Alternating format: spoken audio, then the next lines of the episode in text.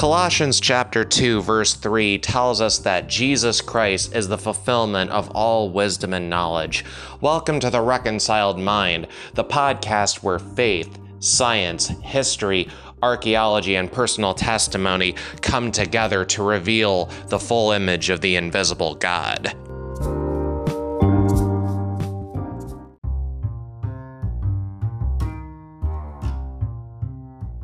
Each and every week, my mission on the Reconciled Mind is to bring engaging content and engage in honest and open discussion with believers in the Church of Jesus Christ today. But I just want to let everyone know, as a general disclaimer, that all views that are expressed on this episode and subsequent episodes that are expressed by myself are those of my opinion and the insight that the Lord has provided to me as I have studied as such from the Holy Bible, the Word of God.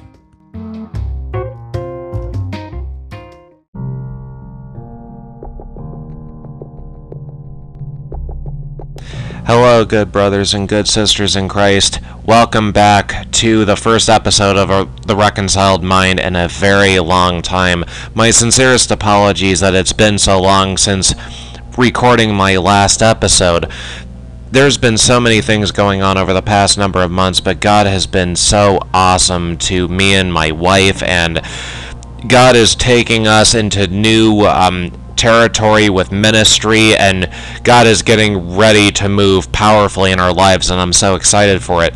To those of you out there who know me personally, um, the reason why I took a long um, vacation, if you will, not really a vacation, but a sabbatical away from podcasting was because I've been studying intensively for my ordained minister's exam, and I actually just took it um, a couple days ago, and God has been good. I passed with flying colors, and now I'm an officially recognized ordained minister through the Church of God based out of Cleveland, Tennessee. So God has been absolutely awesome, and I'm excited to see where God is going to take my wife and I in this new journey. And I hope you guys out there will celebrate that a wonderful um, accomplishment in Christ with me. God has just been so awesome, and I can't tell you how I can never stop telling you about how good God is, and no matter what we may be going through, it's not about how big our problem is, but it's about how big the Lord is in our lives, and He can drive us and guide us through any problem that we face. So, in today's episode, we're actually going to be continuing our discussion on the controversial subject of unidentified aerial phenomena and UFOs. For years, for decades, really, the stigma of UFOs has been linked to the statements such as bringing out your tinfoil hats and conspiracy theories and government cover ups and all sorts of different um, things that immediately come to mind when we hear those words. But in today's episode, we're actually going to be discussing the Pentagon UFO report that was released last summer on June 25th, 2021. So today's episode is going to be absolutely interesting and insightful. You don't want to miss it. We'll be right back.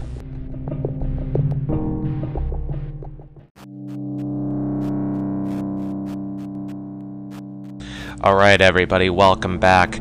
So, on today's show, we're going to be discussing none other than the big report itself, the Pentagon UFO report from June 25th, 2021. The subject of highly publicized news reports in the number of months prior in building up to this uh, significant release.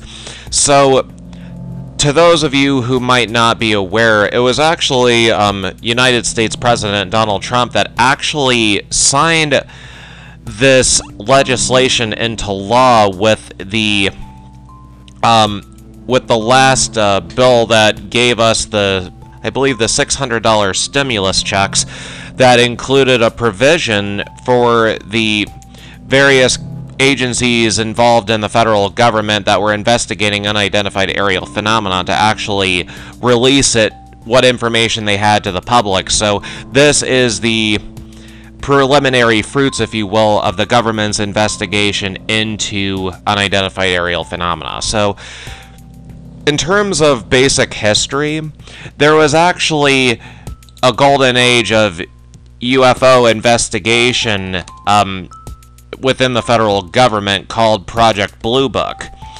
Project Blue Book was a government program that actually was a significant um, era of UFO study in history that started in 1952 and ended by December 1969.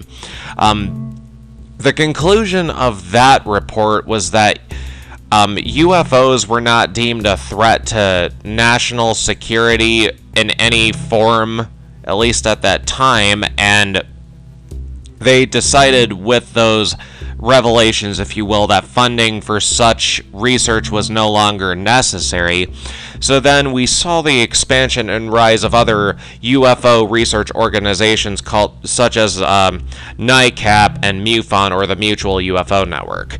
So with this new report that came out this past summer, I must say it was it was very fascinating to read what it had to say. It's only a brief report, nine pages long, so it's not like you'll fall asleep in reading um, the reports, if if you will. So, I would, I wanted to kind of cover some basic aspects of the report with you guys today in our discussion on the subject matter. So.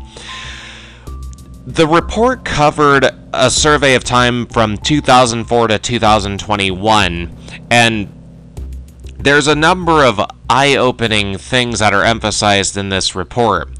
First, under the executive summary section, there's actually bold wording that says the limited amount of high quality reporting on unidentified aerial phenomena hampers our ability to draw firm conclusions about the nature or intent of UAP. So it's kind of right there, it almost seems like they're saying, like, well, that's kind of their way of covering up of saying basically we don't know what these things are. Well, not covering it up, but just saying right off the bat we don't know what these things are. So I found that kind of funny, but there's been 144 different UFO sightings classified in this report or described in this report and 143 of them are unidentified. The one event that was actually described with certainty was actually a a balloon, if you will. So it's interesting with what this report has to say. I'm sure you've probably seen plenty of television specials or maybe listened to podcasts out there that may have discussed this subject matter, but I wanted to make sure that we tackled this uh, because it's a significant piece of our discussion here. So Another significant aspect of the report is that these craft in bold letters, and I'm just going to quote the report again, it says UAP clearly pose a safety of flight issue and may pose a challenge to U.S. national security. It goes on to say that safety concerns primarily center on aviators contending with an increasingly cluttered air domain. UAP would also represent a national security challenge if they are a foreign adver- if they are foreign adversary collection platforms or provide evidence a potential adversary has developed either a breakthrough or a disruptive technology. That statement right there is a complete 180 from what Project Blue Book gave us near all those decades ago. And and going deeper into the report, they continually emphasize that you know available reporting is largely inconclusive because you know people aren't going out there just for the sole purpose of studying UFOs, but that may very well be a change in the works. Um, Senator Marco Rubio was actually one of the largest proponents in getting a committee organized to take the study of UAPs seriously. And I must say, I, re- I absolutely respect Senator Rubio for doing that because if these things pose a threat to national security, we as the citizens in the United States need to know what's going on and respond accordingly to these because it would be a major a major th- issue of national security concern if a foreign adversary had actually leapfrogged us in acquiring more advanced technology, and our intelligence sources couldn't even pick up on it. But Continuing on, they also make the distinction that of these 144 reports, 80 reports involved observation with multiple sensors. Now, that's another interesting characteristic of this article because with 80 of them being involved in with multiple sensors observing these craft, the fact that they still remain unidentified is very eye opening to me. Um, but they have this um, interesting box labeled as UAP collection challenges. So, as you can guess, one of them is sociocultural stigmas, as they put it, or to put it in layman's terms, the people are afraid of being labeled as a conspiracy nut or a psychopath or something to that effect, or wearing too many tinfoil hats. So, the first bullet point of this section says that narratives from aviators in the operational community and analysts from the military and IC describe disparagement associated with observing UAP, reporting it, or attempting to discuss it with colleagues. Although the effects of these stigmas have lessened as senior members of the scientific, policy, military, and intelligence community engage on the topic seriously in public, reputational risk may keep many observers silent, complicating scientific pursuit of the topic.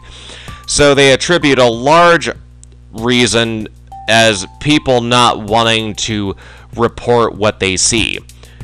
In recent years, I will admit, we have seen a significant shift in public perception of the stigma of reporting UFOs because of the number of quote unquote credible witnesses that have come forth. You look at the example of the 1997 Phoenix Lights incident and these these weren't people that were just looking for 15 minutes of fame, especially on the wide scale that it was observed. People from all walks of uh, civilian life, from people that worked at airports to um, military people to doctors, lawyers, um, Um, local um, congressional board members and other such um, professional individuals were coming forth and describing um, unidentified aerial phenomena. So that's just a small, um, one of the more significant examples, but more credible, more credible witnesses have been coming forward, and that's that has been leading to a significant decline in the stigma of anybody reporting a UFO as being labeled a you know, just a, a crazy spook or a nut or vice versa. But they also say that the sensors on current U.S. military platforms or aircraft are not designed to fulfill um, just a research mission, mission of trying to figure out what UAP are and vice versa, and then just a number of different factors involved. But They uh, do emphasize the fact, though, that there were some potential patterns that emerged from what research they had. They the report states the following Although there was wide variability in the reports and the dataset is currently too limited to allow for detailed trend or pattern analysis, there was some clustering of UAP observations regarding shape, size, and particularly propulsion. UAP sightings also tend to cluster around U.S. training and testing grounds, but we assess that this may result from a collection bias as a result of focused attention, greater numbers of latest generation sensors operating in those areas, unit expectations, and guidance to report anomalies. Now, that little bit there was pretty interesting to me. It, it I think that in some way, it's almost like they're trying to diminish the credibility of the military witnesses that have come forth as just as basically as nothing but bias. That I mean, this is the exact words that they use collection bias with focused attention, but I don't agree with that assessment. I I feel that these um, individuals representing our own military put themselves at great risk in coming forward to report these phenomena. And I think with the videos and different um, evidence that keeps coming to the surface is bringing to light that these are a real thing and that they should be treated seriously. And and I think really with this report, I think it's only the beginning of more interesting content to follow. But I would say, as the church, the time is now that we need to rise up and really study these things and see what's really going on. How is God involved in all this? Um, where do they come from? What do they want? Do the scriptures talk about them? In the next number of episodes, we're actually going to be addressing those subjects, but um, the report also goes on to say that, of course, UAP lack um, a single explanation, but they come up with four or five distinct categories. One is airborne clutter. Two, there's nat- natural um, atmospheric phenomena. Two, or, I mean, uh, three, USG or industry developmental programs. Uh, that's described as um, being attributable to uh, developments and classified programs by U.S. entities. But in that same classification, though, this report says we are unable to confirm, however, that these systems accounted for any of the UAP reports we collected. So, in layman's terms, they're saying they can't conclude that any of these craft that were spotted were of our own. That is very eye opening. Um, the fourth category is foreign adversary systems. So, as, as you can guess, that's um, technology um, that may have been developed by a foreign power such as China, Russia, or another nation, or a non governmental entity, possibly. Um, and then the last category is other, of which basically that's those craft that can't be identified. But as the report concludes, they underscore the point that UAP threaten flight safety and possibly national security. If these are crap that we can't even identify from our own from our own um you know armed services branches and such that's a very um, significant problem if i were if i were in that position i'd want to know if they were ours or not and i would my eyes definitely open when i read that aspect of the report. And this report's available to download. You can just Google it, and it's available in the public domain, of course. But they, in conclusion, the the report says in regard to ongoing airspace concerns, they, the report says when aviators encounter safety hazards, they are required to report these concerns. Depending on the location, volume, and behavior of hazards during incursions on ranges, pilots may cease their tests and or training and land their aircraft, which has a deterrent effect on reporting.